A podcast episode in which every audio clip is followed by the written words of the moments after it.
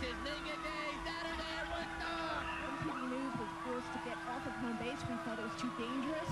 They said too many people are getting hurt. There were 10 people that were taken off site. A lot of people have been talking about these fires, but it was so much more than that. Podcast 99.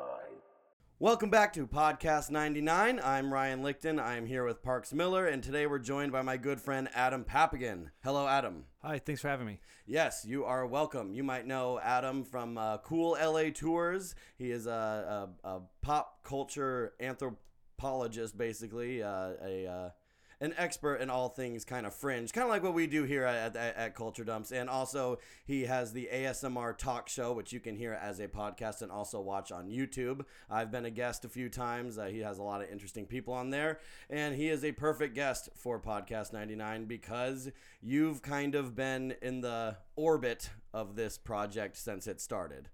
Um, Yeah, just hearing about it a lot, and as, as something I'm not really interested in at all. I'm going to be honest with you guys. I mean, you guys do a good job covering it, and and obviously have found the interesting aspects of it. Right. But But- you've really picked like some real winners to for today's show. Yeah, yeah. To be Adam, not I, I gave, interested I gave you choices, and this is what you chose. Well, fringe, like you said, I I'm of you know of what's on there. I'm going to pick the weirdest stuff. Right. Yes, and uh, that is definitely uh, W- Was included in today's. was there any uh, outsider musicians uh, playing? Did anything? uh, I mean, there's stuff that's definitely Wesley Willis didn't play. Right. Yeah. No. No. You didn't have any like Dave Lee Barrett's, Wesley Willis's. You didn't like- have. yeah, I mean, I guess in the late '90s there weren't really novelty. Tom Green was the closest thing to like a novelty. Well, I, oh well, I, I mean, guess. the, Umbilical Brothers. well, I, and of, I guess you could say Andy Dick's performance during Spitfire with his band, the Bitches of the 21st Century. okay. Could be in that Yeah, that- okay. that, that Right. category. But uh today's episode and now this is the second part of our of our day three coverage. We're creeping along to the end of the festival here the inevitable meltdown.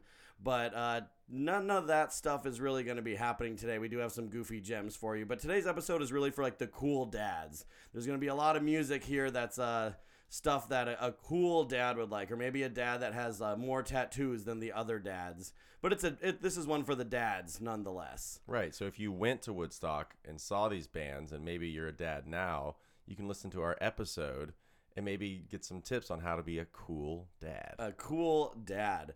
So we're gonna start now on the west stage. It's about one o'clock in the afternoon here. This is the the opening act. Of course, we, we had we had Spitfire, uh, you know, on, on before them, but we don't count that. Uh, and we have Mike Ness of Social Distortion fame performing as a solo act. Right. So, social distortion, I mean, given the lineup, that could be something closer to. I mean, there's no real, like, just to go back to what you're saying, there's no real, like, outsider artist. So, I mean, something like social distortion is what you would get as, How like, a did- cult. Like, they're, they're, like, kind of a. They're a big band. They have a they have a really big underground following without having ever really been like a complete mainstream act with hits They're, on the radio. They might be one of the worst bands of all time. Yeah, They're I'm The skeleton with the martini and the hat, but that's and classic. the cigar. They are very. cigarette. I'll have to say that they're very influential to a lot of punk subcultures. Is the best way we Yeah. can put that. Things that maybe you're well, it's not. dadcore. It's like it's like Right. it's like Inf- you know like them like Pennywise like these bands where it's like the dad at the market is wearing the social D shirt. Right. You know what I mean? Like you'll see the sticker on the back of fucking hundreds of cars in your lifetime and might, might not Right. even realize that you kind of just blur it out after a certain point. You've definitely seen someone wearing a T-shirt if you live in America. Mm-hmm. Uh, you know, you've definitely seen a Social Distortion T-shirt at some point. Right. They're one of those bands. Yeah, it's a cult following act, and this was him breaking away from the band to do this solo thing that he ventured out to do. Yeah. So they so they started in California in 1978. So pretty close to the original, you know, generation of punk bands. Uh, they gained some notoriety in the 80s, though their career was kind of uh, halted because he had a pretty bad heroin addiction. Ah. and so they released like one album and then they they waited like five years in order for him to get clean he like went to rehab and got clean uh, so that's kind of like a big part of like his message i would say at woodstock is like being clean um, I did find one interesting thing. The uh, original drummer of Social Distortion is David Hidalgo Jr., who is son of David Hidalgo, the singer and guitar player of Los Lobos. So that's just like a tiny little like Woodstock trivia thing in there. Um, but basically, to get to the dad whole the whole dad thing, it's like at some point in the late '80s, early '90s, they you could say that they're like one of these influential bands in the subgenre of like cow punk. I've seen Social Distortion live two or three times. Right. So this Oh, is why wow. this is part of what why you're here, right? Is Yeah. You're you're like you've seen some of these bands. Oh, So- yeah, I've so what was it yeah. like? Um, so it was at a, a radio festival. This Yeah. was in um, gosh, I must have been in the seven, about 2001 probably. K Rock Mm-hmm. put on, and they had actually some, at least regionally, some hits on the radio Yeah, on they, K Rock. they they definitely were Ball- on MTV. What's Ball and? Chain Story of My and Life? Story of My Life. Yeah. Yeah. And a cover of Ring of Fire. They're all Yeah. on the same record. Right, two of which will be performed during Right. this set. and um and so you know it was a very uh it was an easy crowd to win over Right. Um, right.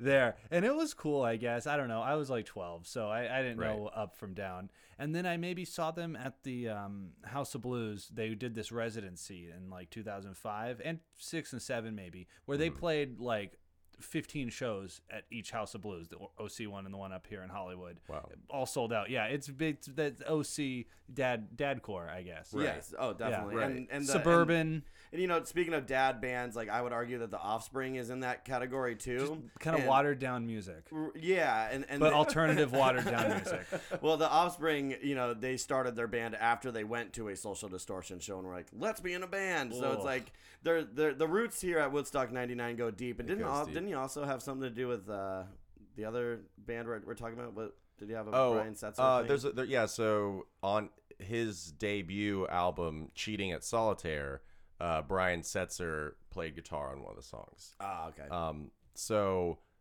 yeah, basically, so cheating at solitaire, you get this cards, you the card game imagery. So that's like a big that kind oh, of dice cards. the dice, the card, Yeah. hot rod. So I was reading how he actually, Cherries. I think he Cherries. started like his own like hot rod, either like refitting business or just like his own garage or something. So you know, it says in his interests he loves hot rods, bikes, and cat and kittens. Um, Right. So that's Yeah, yeah. But then he's also he was in this like punk band from the '70s, so it totally gives that the cool dad thing. right and you would see like a, a really bootleg version of that in lit like where lit Right. is like we're hot Totally. rod guys we're zebra stripe cheetah print you know creepers guys Well- but they're like taking a cue from the dudes that like started that but shit with but people Ness, like Mike Ness is sober and lit. That's their whole. They're not sober. Right. They're, they're not singing. They're their own singing worst about- enemies. Exactly. Yeah. they make themselves completely So, miserable I mean, so he is again. I mean, yeah, partic- not particularly like a remarkable set. He does what he does well, you know, but it's not something that's that jumps out at me. I believe Social Distortion is in one of the, another state of mind, the uh, punk documentary. There's a bunch of these like punk documentaries that are real similar to the decline of Western civilization. Right. I think it's another state of mind, and he like quits the tour or something like that. Does this sound ring a bell? I'm sure some listener this will perk up. Yeah, I'm not Check it out. Yeah, but Mike Ness was kind of a diva. This is when he was like real young, probably pre heroin addiction, and he like dropped. They quit the tour. There's there's something I don't know. He seems not really cut out cut out for the rock star lifestyle. I can see why this band is you know not really broken through in a mainstream kind of mm-hmm. way. right Yeah. but, But again he's been very you know, successful. he's fixing yeah. cars. He's playing at Woodstock. Yeah, no, 99. he's he's doing it's the it's a big a really big underground is the best. So that to the point where it is ubiquitous, especially in certain places, it would seem almost like they're a mainstream band. I per- personally in Georgia and Atlanta, it's I don't see the social distortion, you know, influence or the imagery too much. But I'm sure there's these pockets. I I'm see it in Su- I'm, yeah, I'm sure in in Southern California yeah. you're gonna Yeah. get it a lot. But yeah, so basically he he released uh, two solo albums in '99, and uh, I think those were his only ones. That they almost seem like companion pieces, where one is like him a bunch of original kind of rockabilly cowpunk songs, and then one's just totally covers. So it's kind of like he's touching on this outlaw imagery, right which is something that a Um, lot of like older punk rockers will get into right? like like once you're kind of sick of like wearing you know jackets covered in pins and studs. You you just switch to like this cowboy thing. Right. And you can still kind of play fast and play three chords and talk about, you know, being a bad guy or whatever. Yeah, Um, being a bad guy. just being a bad. But so it's like he's not he's not really put in the timeline of these mega trends like nu metal that was happening in 99, but he certainly was it it is part of a thing in terms of yeah, having that punk guy you know, mellow out, do the cowboy thing. So it, it is like a much I would say like a more nuanced late 90s thing. right yeah but but it was definitely it was definitely there not uh, you know it doesn't hold a candle to the other big late 90s uh, subculture that we're going to get into later in the episode. But anyways let's get into the set now. So the pay-per-view feed it starts with a close-up of this really gnarly hippie with huge long dreads. He looks like he's 100 years old and he's carrying around a didgeridoo. And my question is how did he get a didgeridoo in? But then you look at the footage of the security checks and like they probably did like he could have snuck in the didgeridoo in a bazooka and they wouldn't have taken it from him. You know what i mean? So that but it's just kind of a that's the intro thing. Uh, i have it here that mike ness is up for best dressed. We uh, we always try and keep track of what everyone's wearing. He's like he's doing the all black cowboy hat thing. It's a classic look. It's not like so over the top. However the pants that he has on are like JNCOs. So that Yeah. that, that kind of uh I'm not sure. I don't know if I if I go with it there. You're- He's you're- got you're not going there? He has that like the really frilly kind of tuxedo undershirt type thing. right well it's like a uh, western shirt Yeah, I'm just I'm not. I'm not. It's it's a little prom. yeah It's a bit prom. Well, anyway, you know, it it it, uh, it is what it is. I, I, I, I guess. So you know, to uh, to uh, you know, we agree to disagree on, on the Mike Ness outfit ordeal. Okay, I'm wrong, but uh, so you know, the set overall, it's it's like fairly unremarkable. There are some decent. You know, m- moments like like we said, there's a lot of covers in there. He covers Bob Dylan. He covers Johnny Cash. Uh, he complains at one point that he was not asked to be part of the big Johnny Cash tribute concert that was uh, going on at the time. He vocalizes that, makes that very clear. Uh, the the drummer's wearing gloves. There's only a couple dudes on stage. He's got a, a steel guitar guy, um, and you know it, it's a very just like punk western thing. You know, it's cowpunk. Yeah, the the drummer wearing gloves. I definitely noticed that, and that that threw me off. I mean, that seems like such a technical thing that like you're a prog jazz fusion drummer, or maybe you're like really technical metal drummer would be doing is like needing gloves. I mean, they look they look like like baseball gloves. Like they're really like Right. heavy duty. Well, it eh. was hot there, right?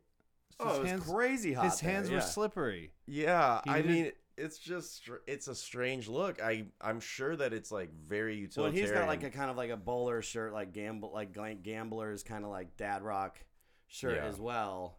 You know, so like there's Those that. those were of it. big back then.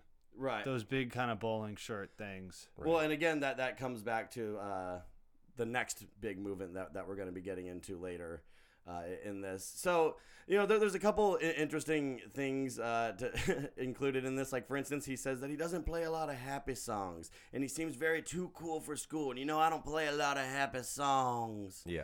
but uh it's woodstock so uh you know it's like that's how he talks kind of the whole thing it seems kind of forced like if he was still a heroin addict then i'd be like oh well he's a heroin addict but to be clean as long as he wasn't like starting a business and like being like really into country and like cutting your teeth on like a respected genre of music and playing these standards you know you'd like come on show a little respect pep up a little bit um, and the turnout is pretty decent the crowd i mean it's a big crowd you know what i mean especially for how hot it was and especially for being the west stage on the last day um, I mean, one of the survivors we had on Pony, she was front and center for that with a big sign Right. asking Mike Ness to marry her.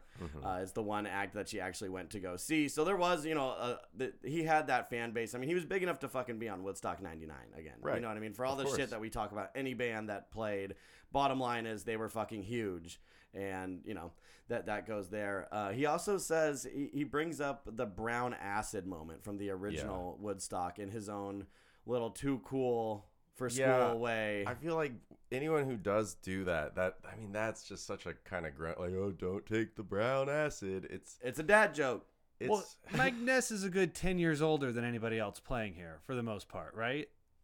He, yeah, must be, yeah. Oh yeah, yeah. been- been So he's a the 70s, square. Yeah, yeah. well, he's a cool dad. I mean, Well- how how old was Fred Durst when this thing was? Tw- 28? oh, maybe. probably, probably younger than that. No, Yeah. no, he. I, I, I was reading about this. He was probably yeah, like 27, 28. That's, Okay. That's the thing is he was a little old for like how juvenile the songs were. like the songs, like I think he wrote "Rollin" when he was like thirty two. Well, dude, that's when you're Um, rolling, dude. He was rolling in it. You know, All of I, his I, but life experience. But the brown acid, the quote, and then okay, and it does, and again, I- I mean, he was, you know, a rehabbed, reformed heroin addict, but he uses the brown acid joke as a segue into being like, don't take. don't drugs. take drugs. We're just gonna Like, listen to it really quick. yeah. We'll, we'll, we'll just play it. People, there's some bad brown acid going around out there. If you start to feel strange, grab a hold of your neighbor and kindly beat the shit out of him. You will surely have a good trip. No, that's not true. I don't want to encourage drugs. I wrote a song about the perils of life as a junkie. I wanted to write a song which show which way the wind really blew. None of this William Burroughs glamorizing shit. So yeah, it is a very just you know don't. But by the way, I don't I don't condone uh, dr- drug use out there at Woodstock '99. Yeah, it I'm gonna play a little bit of a Bob Dylan song now. And he talks about the, uh, he's like, don't that over glamorized William Burroughs shit. Oh my god, dude. So- Yeah, it's ridiculous. Yeah, because fucking, you know, he probably wasn't doing drugs. He, he wasn't doing them correctly. you know, if they ruin your life, you weren't doing them correctly. You uh, you either overdid it or you did the wrong ones too fast. Um, in the crowd, the camera, you know, as it does, it pans to the crowd. You see a guy holding up a yellow Teletubby that has a cigarette fixed in its mouth, and someone just like crudely wrote Woodstock '99 on this thing. And the fact that there was a Teletubby on the grounds, like, doesn't get more '99 than that. Yeah. And uh, the fact that it was defaced, it doesn't get more Woodstock 99 than that. Mm-hmm. And uh, I don't remember the yellow one's name. Was it Poe? It's not Tinky Winky. Everyone knows Tinky Winky. God, I don't. I, I, I, I can't remember, but I mean, why should I know what the yellow Teletubby's name was? Actually, I should know. That's my thing, right? Uh, anyway, so yeah, that, in the cool country phase again, it, it, it was the route a lot of punk rockers took, and uh, yeah, he plays the Johnny Cash song after mentioning that they didn't want him uh, to do it, which like, yeah, of course not. I'm sure there was like huge, huge, huge acts. Like Yeah, I'm Garth sure Garth Brooks, Brooks yeah. was doing it. You know what I mean? Randy Travis. Randy, Travis, yeah, all these- Anybody. fucking Chris Isaak, like e- even, you know what I mean? Um, and it, it seems like this could have been a last minute booking, but looking back at some of the flyers and stuff, he was listed on the on the original lineup and was Yeah. printed on the merch. So it Well, no, and he had this album out, this whole solo album out. So I think he was like touring it and promoting it right, pretty heavily at the time. Right. Oh, there is there is one other quote I noticed. Kind of relates, a little nerdy inside joke to us. Let's Oh, hear yeah. this real quick. I'm seeing we got some survivors out there in the crowd. Uh-huh. So there you go, Ryan. There's like a little, you know, well, little. we had one of those there. survivors on the show. Right, right. Well, he was talking about one of the people that He we was- had on the show, and He was predicting survivor. the future of this podcast. Yeah, I wish that I could say that that's where we got the idea to call them survivors, but we did not. We just called them that because they fucking survived this disaster movie that we're we're getting through. So at one point, of course, you see the uh, the, the inevitable shoulder titties be, being shown, but uh, this time no no gropes, thank God. Um, then the camera zooms in on top of a trailer where you see a couple that are naked, like a dude and a chick, and they're kind of just standing around. And then it pans back to that infamous booth from after the Guster set when the two naked women were on top and the whole swarm of dudes were taking pictures. Mm-hmm. Uh, there's uh, there's more naked women on top of it. And uh, again, and I guess they just had the perfect view of that with the pay per view cameras from the Mm-hmm. west stage because you never see that on the east stage. But again, they were over a mile apart from each other, so you wouldn't be, be seeing that stuff. And then we also just got an email from a guy that said that uh, he sent me a, like a bunch of pictures of his pictures, and he said that they were selling disposable cameras upwards of twenty five dollars a piece. Uh, on, on the grounds there, so for twenty, like that's like almost like a dollar a picture. It's just like anything goes. Yeah, pretty much. It's like here, here's a pencil. It's hundred bucks, whatever. Right. You know. Um, then he plays a, you know, he asks anyone want to hear a social distortion song. He plays Ball and Chain. Uh, overall, the set it sounds pretty good. There's no like major flubs or anything. It does look miserably fucking hot outside. Right. Um, but o- all in all, that's that's the set. Y- you know. It is what it is. Uh, yeah. But he ends early. And Right. thank thank God for that because then we get some really good stuff. Yeah. when because like we were saying with the pay-per-view they're just filming constantly so if your set ends early now all of a sudden they're just scanning the crowds you know looking for something to put on the screen And none of the people knew that they were gonna like that. There was probably like a million people at home watching them like put sunscreen on or like Mhm. dig through their bag for their pipe or Yeah. whatever. And then they also show all the stuff that was going on on stage in between bands. just like and one of clearing the bands clearing the stage Right, which I thought know. was kind of interesting because they're all the band's gear are all on uh, these slidable risers, so Mm-hmm. they just kind of pull everything off the stage. The next band's comes out. I guess that's standard, but I hadn't seen it yet, so I was like, oh, okay, that's how the breakdown and stuff happened on stage. Mm-hmm. Right. Um, and then uh, raspy voice announcer number two, uh, Lil Raspy, uh, Rick Voss, he comes out to do some bookkeeping and uh, you know just to handle some little side issues here, and he tries to find some lost kids' parents. Uh, or maybe it's vice versa. Maybe the parents are trying to find the kids. I don't know. Well, we'll take a listen really quick. Let's have a big hand for Mike Nash. Mike Nash. Let's have a big hand. Mike, a good time, yeah? I can't even talk. Hey, we have some lost kids. Let me make this announcement. Lost kids, so listen to this. Jim and Doug Tyberski, Fine Brother by Center TV, big screen, West Stage. Jim and Doug, Fine Brother by Big Screen TV, West Stage. The best fucking stage at Woodstock, huh? yeah that's how you had to do it back in the day you just had to make an announcement on the pa Yeah, meet me on the east stage right by the medic tent.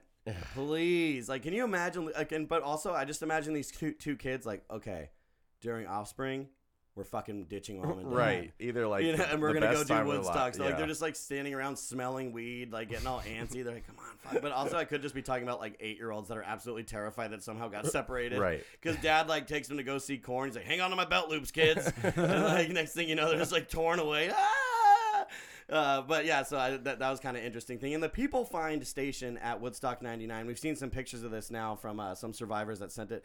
They are insane. I mean, it is flooded with people. Some people, like after the first or second day, they just stayed uh, around the People Find tent for the rest of the the rest of the time because they were so afraid that they would just get l- more lost and more lost. And it's people with like signs that's like, "Haven't seen my girlfriend since Thursday." And it's like, buddy, I got bad news for you, dude. like, I don't think you're gonna find her. And like, there's just these huge bulletin boards with like all these just completely desperate notes, and some notes that are just like, "Fuck you, you left me." Like, I'll see you at home, or like, "Have fun getting a ride." Oh, and like, you see all sorts of stuff like that.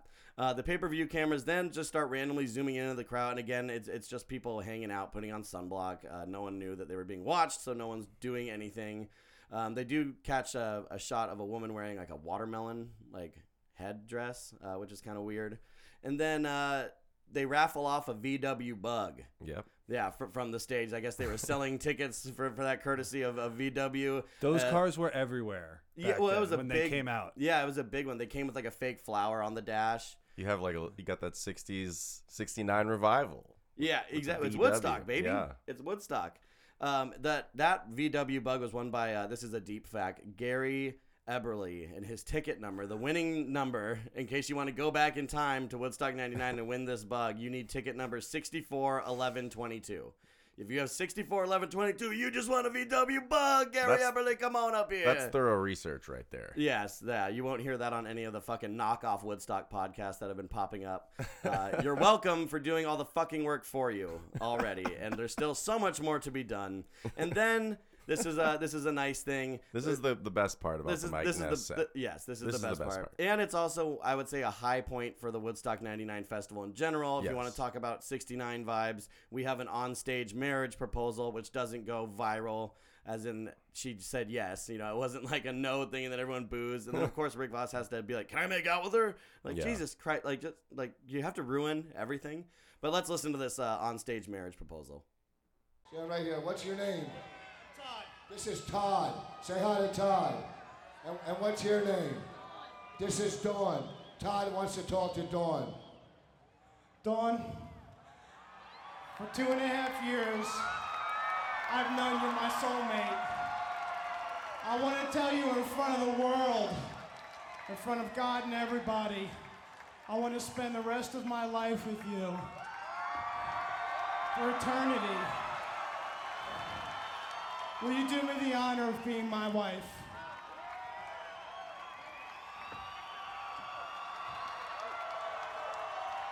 Yes.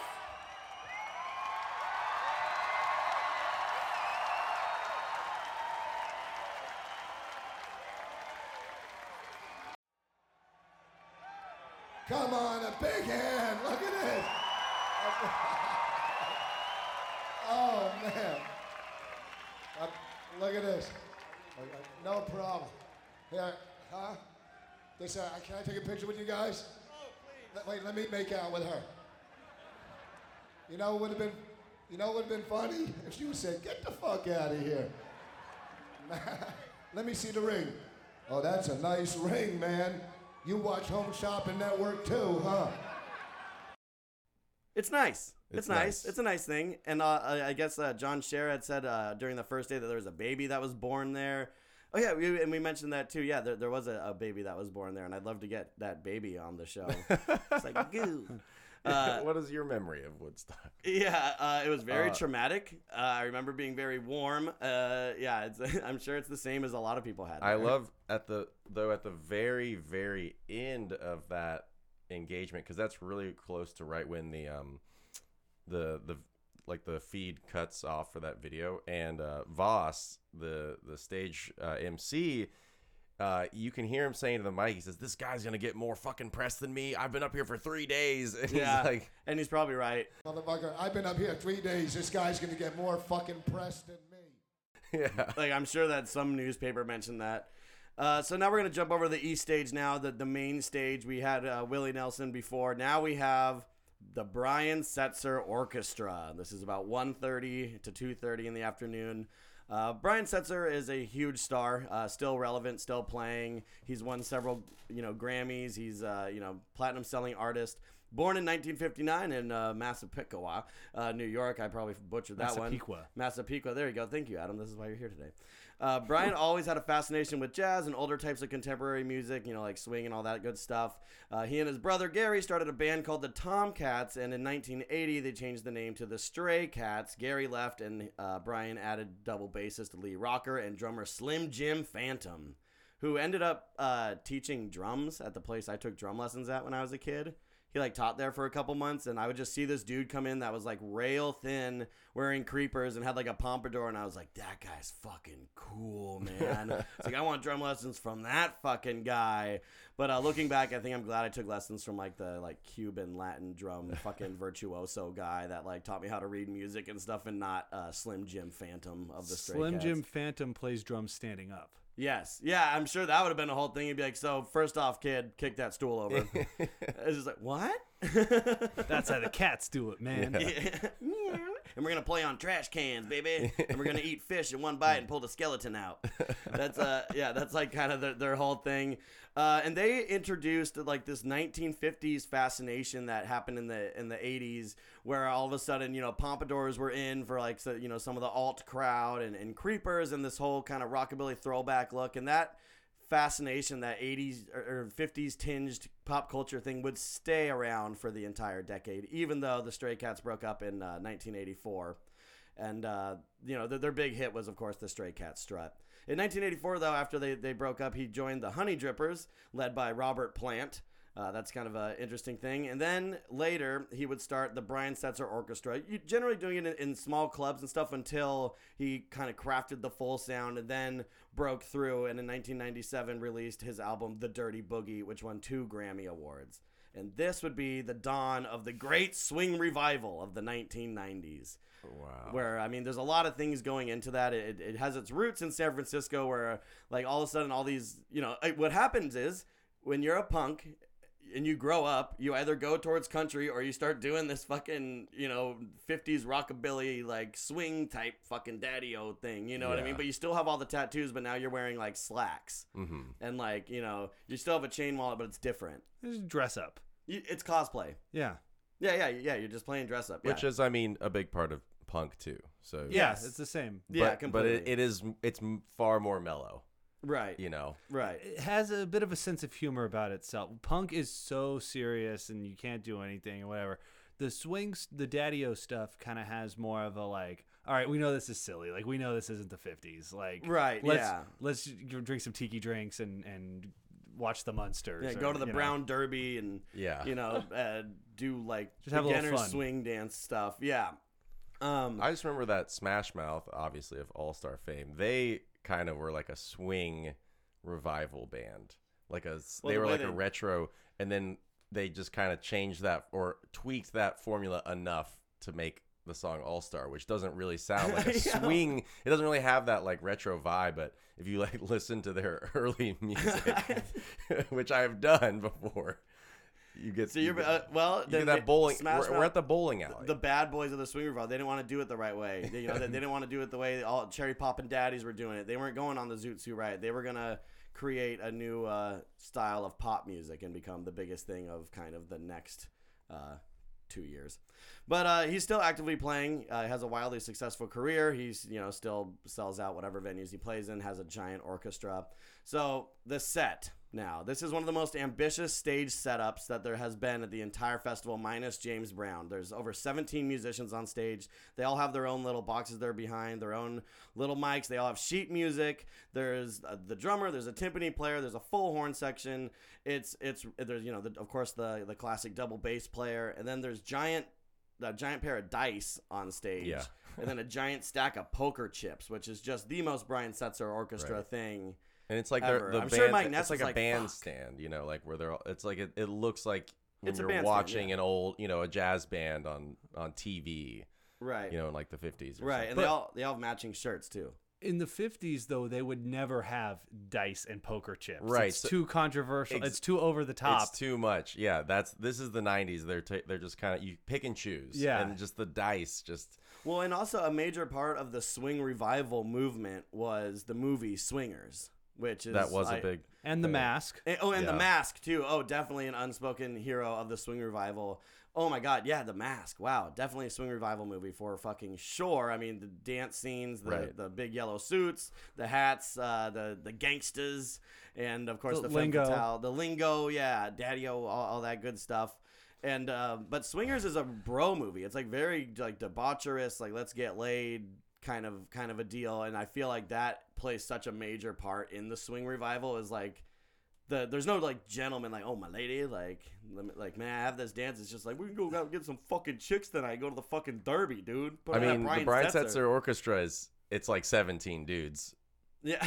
I mean, I I feel like the way they're dressed, and it's kind of like what you're saying, where it's like if you go back more to the appropriate time, you know, people they'd be wearing like some crazy nice crisp suits or something, but you look at the They're a bowling orchestra, team. yeah, they look like a bowling team or like you know like pimp my hot tub or something. Like it's like Used they're car just- salesman. yeah, they just have these like black like starchy collared shirts on, and it's like the tiny. They're dressed bit- like like a dude that would get dressed up specifically to go see Brian Setzer, but That's they're true. in it.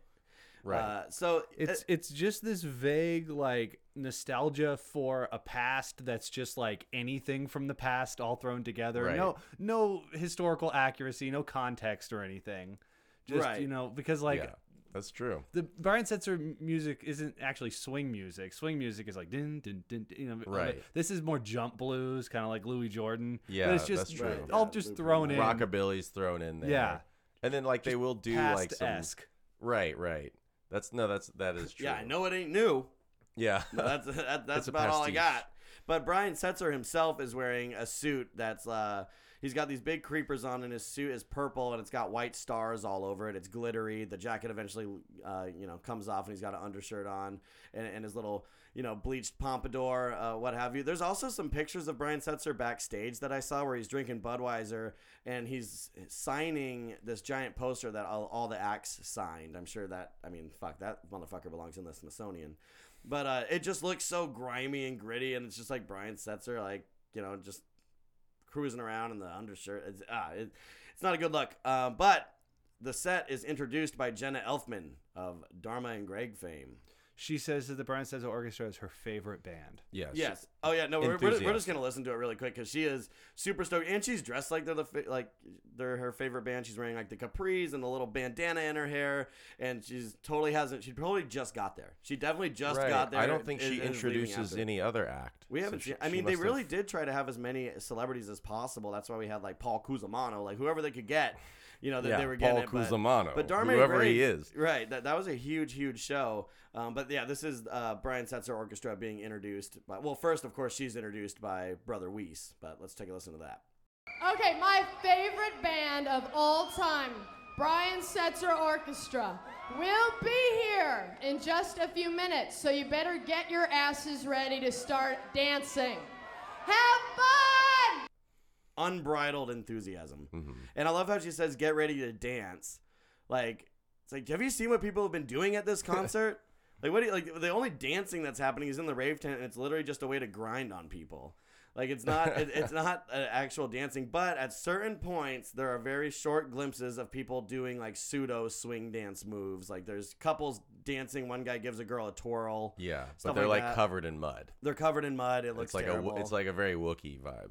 It would have been funny if they like saved like their good suits and like da- dancing dresses like in plastic, like waiting to go see Brian Setzer. We're like, we're gonna fucking set the crowd on fire with our dance moves, dude. But also at this point, I think uh, Brother Wease kind of lets into. He's like, Jesus, my voice. Like he even just says it on the mic. Like my voice sounds terrible. Like It's like, dude, I don't, like he started like that. Dude, when a started guy off like worse, that but- says but his voice like- is terrible. Yeah, But it's when you go past the rasp and you just start actually, you're like, "Blah, blah, blah, blah." and then you're like the- the silent. air. Yeah, it's just air. your, the- your vocal cords just don't catch any of the air that's oh my pushing just through. like open. Yeah. yeah, that, that that's that's definitely what happened. And you know, the, the throughout the set, the fans do seem pretty into it. Uh, it's a huge, huge crowd. It's, I big mean, applause. it's executed very well. Yeah, they- there's they do no play really well. There's no- for a 17 piece band. No, there's no even feedback in the beginning, like with Bush or something. Which It's, is crazy. right how off do you the get bat, how do you get sounds that 17 way. guys? How do you nail a, a band that has over 17 people, but you fuck up a band that has three? Yeah, I You mean, know? It's like- I I think that it it's just it tends almost always if it's like a more old school act that's been around a little bit longer, they have almost no sound issues. And all the bands that you know were starting to come up, the Limp Bizkits, the Offspring, like even though Offspring's been around for a while, but those bands that are starting to have their big moment, it almost all of those bands seem to have like these major sound flubs. Right. Yeah. Generally speaking. Yeah, and, and I think it's like early in the day too. Like like they, I don't know, they might have been able to get a sound check in at some Mhm. point, maybe Yeah. early. Um, I doubt it though. I, I doubt that. that But I do mean, he plays it. You know, he plays it really well. He's really good at guitar. He's really good at It's guitar. um, but you know, it's it's it's not offensive music. It- you know, it's not No, say it's like kinda goofy strange and- folk or what. You know, some No, of these bands are like, I don't want to listen to this anymore. But it's it's also yeah, it's not it's not my thing. But it's at not least my thing. entertaining, though. Yeah. they're putting on some sort of show. They bothered to get as horrible as the set pieces are.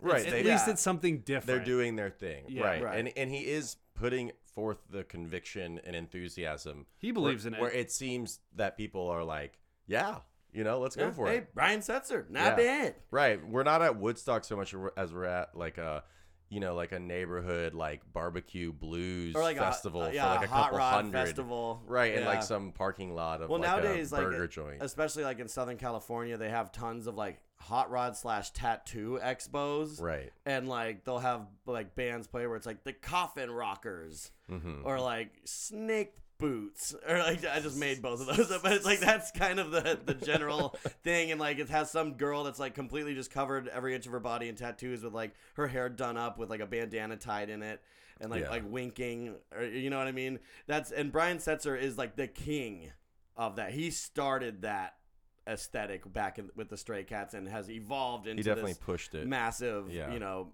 orchestra Yeah. um you know but, that's it- it it is what it is. And he plays you know a lot of covers along with uh, he does stray stray cat strut but he also plays the pink panther theme for a long Mhm. time. They open with the theme from hawaii 5 Right. which is it's just strange. And they do sleepwalk from santo and johnny as well as some swing standards. Uh, so overall you know sound is great uh, and again which is wild considering how bad they fucked up other bands. But the set ends without incident. Yeah. there, there's really nothing nothing else to Good for you, to Brian. go in there. And we're gonna find that with some of these day three bands because they were really trying to play it cool on on day three. They really didn't want shit to get out of hand. That's why they put like all the really gnarly bands on on you know at the end of day one and all of day two. So then like everyone could just like relax and have a good time for the last day, even though we know that that was a Right. empty There, effort. there are still some some pretty heavy nu metal bands that play on Sunday, but this first section with Setzer, Mike Ness, Willie Nelson, I mean, all this stuff is very subdued. Yeah. And including this this next band over here on the west stage. Yeah. This was one of the rougher ones to watch. This is on the level of a strange folk for me. Even though at the time they were out, I was a fan. I did have their CD. We have Canada's own Our Lady Peace. Our Lady Peace. Yeah, I mean, I had their CD when I was 12 or whatever, and I think I saw them perform maybe in like 2000 or 2001, and you saw them as well, right, Adam? No. No, you didn't. This band, I'm not. I'm not even sure. Are you sure they actually played Woodstock '99? No, we're positive. Okay, because I watched. I have watched the set. I have no memory of it. Yeah. it was so little of it. Yeah. was was remarkable, or it was so hard to retain anything about this band. I I would say that this is this is a quintessential like late 90s alter like capital A alternative rock band. They're where in it's line like- with Bush. I They're remember like- the yeah. name. but definitely not as popular as Bush, though it was sort of like the Tragically Hip, where they were incredibly popular in Canada. Right. Well, that's Um, because of the Canadian content laws. Right. Um, but also because you know you just root for your hometown guys. Right. They so they had a, some of these songs like this. This might be this isn't so immediately recognizable as other big hits, but Superman's Dead, Clumsy, One Man Army. I'm getting blank looks from both you guys. no, guys. I know Superman's Uh, dead. so- yeah, yeah. That's like somewhere the out whiny- there. yeah. Oh, okay. Somewhere out there was after Woodstock. I That a was like perfect the kind of like the really big one. Um, they, but yeah, that goes into you know his voice. Uh, it's a big trademark thing. We're going to talk about his voice during the set. Uh, but I would I was reading about how a lot of people described his voice as unrivaled, which is like a pretty that's like a pretty like big compliment. Um, but they kind of have this Well, yeah, but if you're the James Brown played unrivaled. yeah. yeah. well, it's like, dude, uh, you can't. I would just say, yeah, no one else sings like that, dude. I wouldn't say it's unrivaled. I would say, yeah, no one else does that. Yeah, he has a, he has a distinct voice. Distinct uh, signature. Unique. Raine might Maida Maida, I think. Um, but you know, it's just kind of that thing of I don't know. It's like if you really if you really want to get into just the history of music in a very broad sense, then yeah, go go for it. You know, I did like some of their songs at the time. The, I the one piece of trivia I found that I did find very interesting is that their song "Whatever" was used uh, as uh, you know infamous wrestler Chris Benoit's theme song for WWE from Right. 2002 until 2007, which you know And he Chris had. Benoit was from Canada. I was about to say he must be Canadian. Yeah, yeah, Yeah. French, French Canadian.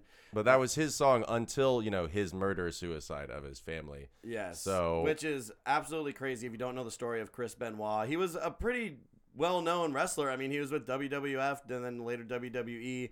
And uh, one night, in a fit of rage and depression, he murdered his wife and children, and then hung himself in the basement. Uh, when it was discovered that he had died, uh, they were actually airing an episode of Raw, the, the the big wrestling show that they do live, and so they quickly threw together like a tribute clip. They didn't know the details; they just knew Chris Benoit was pronounced dead. So they threw up this video where it's like, "What a great guy," and it's like him and his family, and it's all of his best moves. And then like the next day, all the news broke, and the like you can pretty much find every episode of Raw ever on the WWE app. They have all of them up there. It's really insane. But there's certain things that they they have vaulted. There's, there's a couple videos, like for instance, the death of the wrestler Owen Hart when he Right. fell from a, a lighting mm-hmm. fixture during pay per view. And this episode of Raw where they're like singing Chris Benoit's praises is completely removed from the history of, of the show. So that is crazy. And they also did one of those MTV interviews, like all the bands had to do. And they mentioned that they were there to see Limp Bizkit and they saw Rage and Metallica, and they were just like, they were freaked out Yeah, for sure. They they talk about it like how we talk about it. They're like, yeah, the aftermath was insane, and then I wanted to see Rage just for the spectacle of it, and it was absolutely terrifying. And then Metallica played, and we are like, we should go. Right, right. it's like you know, even those guys are saying it, but Yeah. they they got to play on like the easiest stage. But yeah, their set itself, though, getting into their set, it's, So it's, a- whatever. it's something's off about it. I mean, it's I, I I'm trying. So I did. They had an album coming out that year called "Happiness Is a Fish That You Can Catch," and I'll have to remember they had that. finished recording that, and so apparently that they were playing a ton of new songs from that, and maybe that is what it is, or. But it's like his voice, which we've already talked about, how it seems very distinct on its own. It- it's distinct in the same way like Billy Corgan's voice is. right and and he actually got a bunch of uh, comparisons to billy corgan in which uh, billy corgan at one point said he was going to call our lady peace and thank them for keeping their old music alive oh So- my god, dude! but i Slay al- right but also our lady peace for a brief three year period from 98 to 2000 they had their own like version of lollapalooza called Summersault and it was this traveling like alternative rock festival and smashing pumpkins was on this tour Nah. so I don't know what's going on there. Billy Corgan loves to, you know, make the news yeah, by you love to saying talk shit. but You're inflammatory pretty quick stuff. to take that check, bud. but uh he does have that sound to it. The only thing it's just it sounds really off. It it doesn't sound like he's just totally missing notes, but it doesn't really sound like he's hitting the notes. It's just like he's doing a voice. It's like someone's playing in the band doing an impression of him. Yeah. Is what it sounds like. And so that mixed with just so he kind of does this thing where he's very nasally and then he's like jumping between like falsettos a lot. And it's so it's just it's hard to We'll play like a little sample of just like Yeah, the, a best worst let's do a little of sample of we his can, voice, we can find.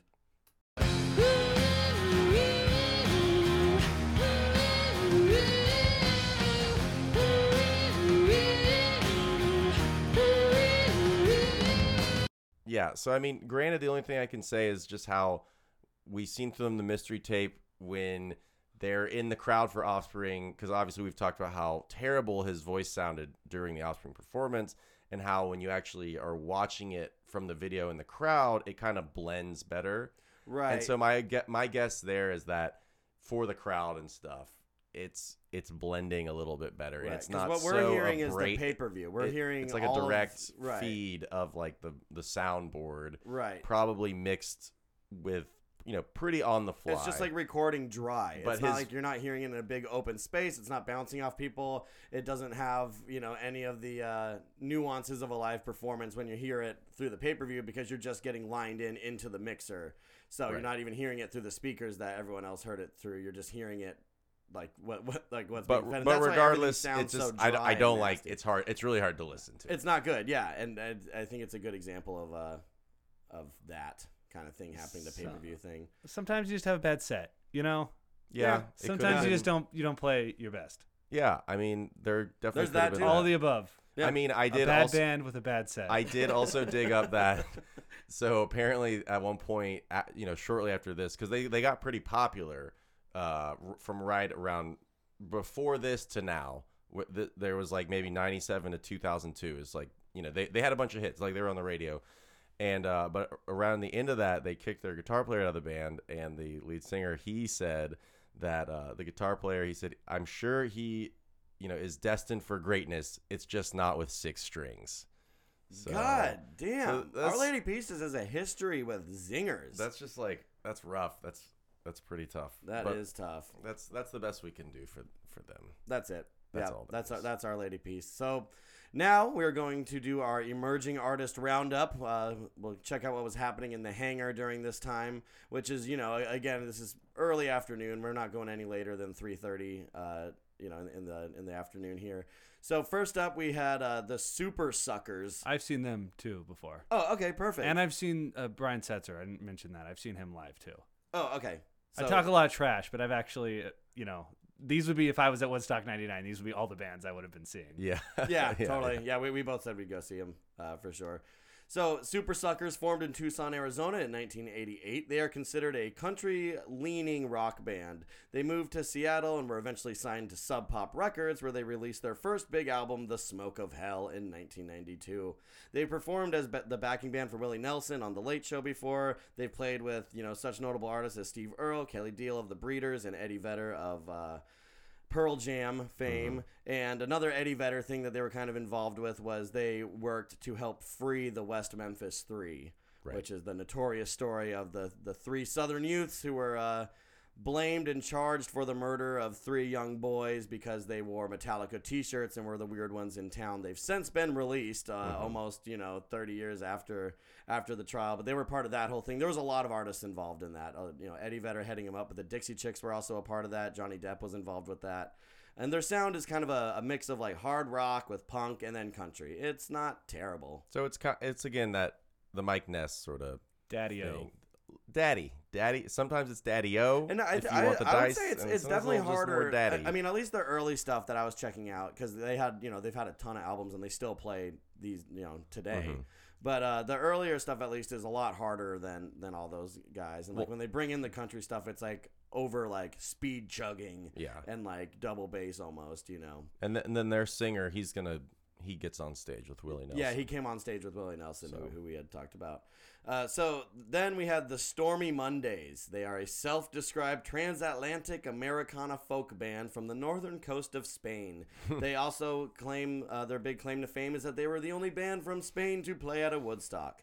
Uh, they've released 17 albums and are still active. They played like a blues heavy style of folk that was based on all the great American heroes of folk and blues, but with tinges of Asturian folk mixed in. They have toured with Slash and Bruce Springsteen, and also NASA chose their song Sunrise Number One to be played in space aboard the Endeavour space shuttle. Wow. Uh, so That's they're really cool. they're not only transatlantic, they're transplanetary. They're they're universal. Intergalactic. Yeah. Intergalactic planetary. Uh, yes, uh, a, a great, you know, intergalactic planetary, a great uh, piece of the 90s that was uh, left out of Woodstock 99. So then we have Big Sugar. And Big Sugar is actually, if you watch the Much Music coverage of Woodstock 99, which is a great watch, it's hilarious, they interview Big Sugar along with Our Lady Peace and Tragically Hip because they're Canadian. So yeah, they were formed in Canada in 1988. Their singer is also named Gord. Uh, he goes by Gordy, but not to be confused with, you know, the, the singer of Tragically Hip or uh, Tom Green and, and Freddy Got Fingered, or uh, uh, I think there was a there's a second guy in Tragically Hip named Gord as well, which is which is kind of funny. And they began as an improv jazz group, but they later moved towards rock music. Although they still kept some elements of jazz, like they kept their sax player, whose name is Mr. Chill. In 1999, they opened for the Rolling Stones when they were in Canada, and they are a platinum selling band. They definitely emerged, but not in America at all. They're still a huge band in Canada. They disbanded, but they got back for a sold out reunion tour in 2010. And they kind of have like a hard rock sound that's, uh, I don't want to say complimented because that sounds good, but it's complemented by like mellow grooves and kind of almost like a programmed, like smooth drum beat, but then with like the kind of harder guitar. It's super, super 90s. It's kind of like Blur mixed with Sugar Ray uh, and, and a couple other bands uh, in that nature. Big and, Sugar. And, you know, th- and they also sound like a lot of the other bands that played on the emerging artist stage. I guess that was going to be the next push for the next big sound, and uh, it didn't have. Oh, you know, Mm-hmm. But it sounds like they, you Smash know- Mouth is also kind of in this this realm, but Yeah. Big Sugar, I would argue, is a Mhm. little bit heavier than Smash Mouth. well, it sounds like they they did go on to do something. They did all right. So They did all cool. right. Yeah.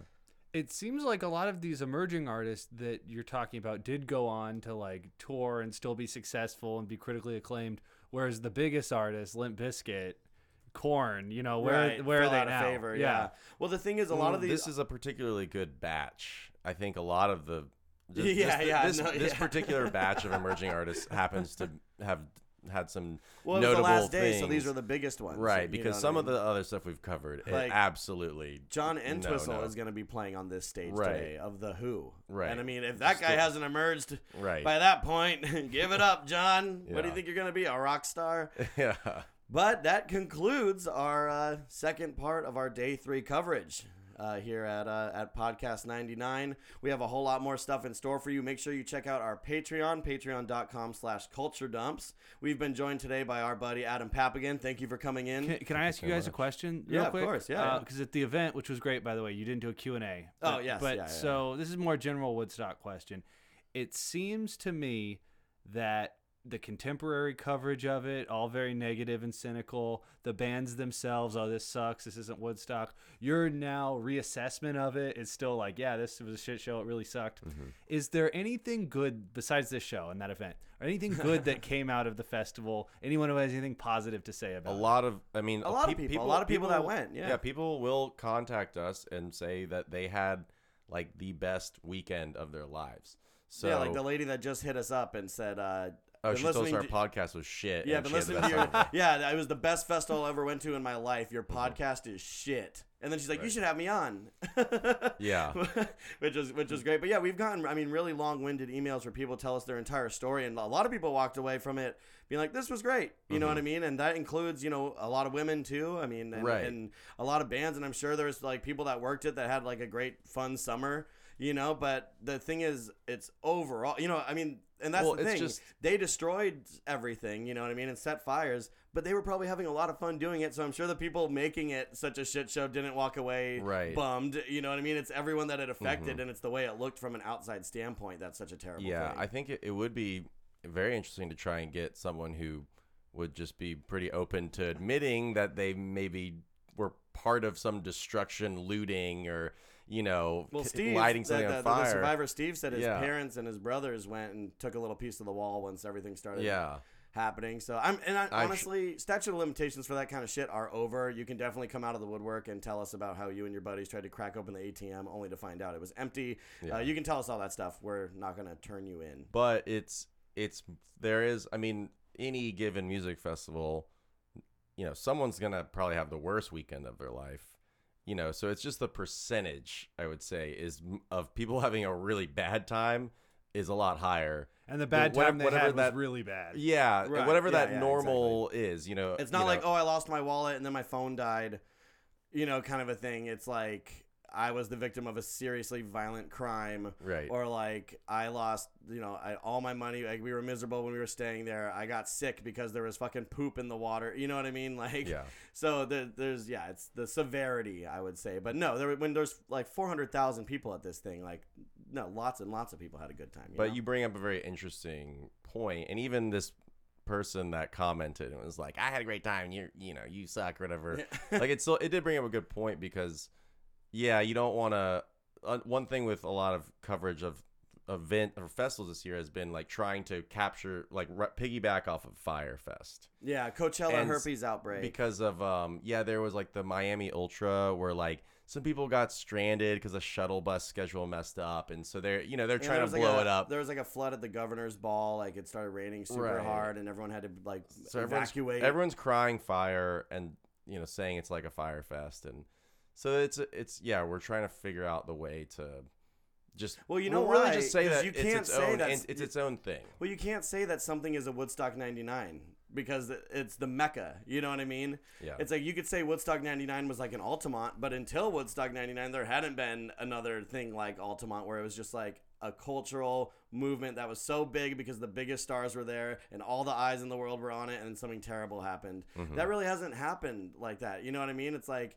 at Fyre Fest, it probably would have been a totally different story if the festival actually went on. Like if those kids showed up and had to stay in those like nice ass fucking tents compared to what people were staying at at Woodstock 99. Right. And they actually had to go through with going to the festival, it would have been a totally different story. The whole thing is that it was like canceled. Right. Y- you know what I mean? So like that's why these little things that happen, it's like, oh, it's like Fyre Fest all over again. Because that's something you can compare to it because it wasn't that big of a deal in the scheme of things. Mhm. Whereas if you say something's like Woodstock 99, like it better be really fucking bad, dude, because Yeah. you don't know what you're comparing that to. You Mhm. know what I mean? Like, okay, were people fucking raped? Were, you know, fires set? Was there, how many millions of dollars in damages were there caused by the people that paid to be there? Right. You know what I mean? That's how you compare something to a Woodstock 99. But, uh, that's uh yeah I think that that's gonna be it for for today then. So I'm Ryan Lichten here with Parks Miller and Adam Papagan ag- again of Cool LA Tours and the ASMR Talk Show. Uh, he's done a lot of fascinating things. You should definitely check him out. It's it's great stuff. And uh, if you went to, worked at, or played Woodstock 99, please contact us at podcast99official at gmail.com or on Instagram at podcast99. Thanks, and we will see you at Woodstock.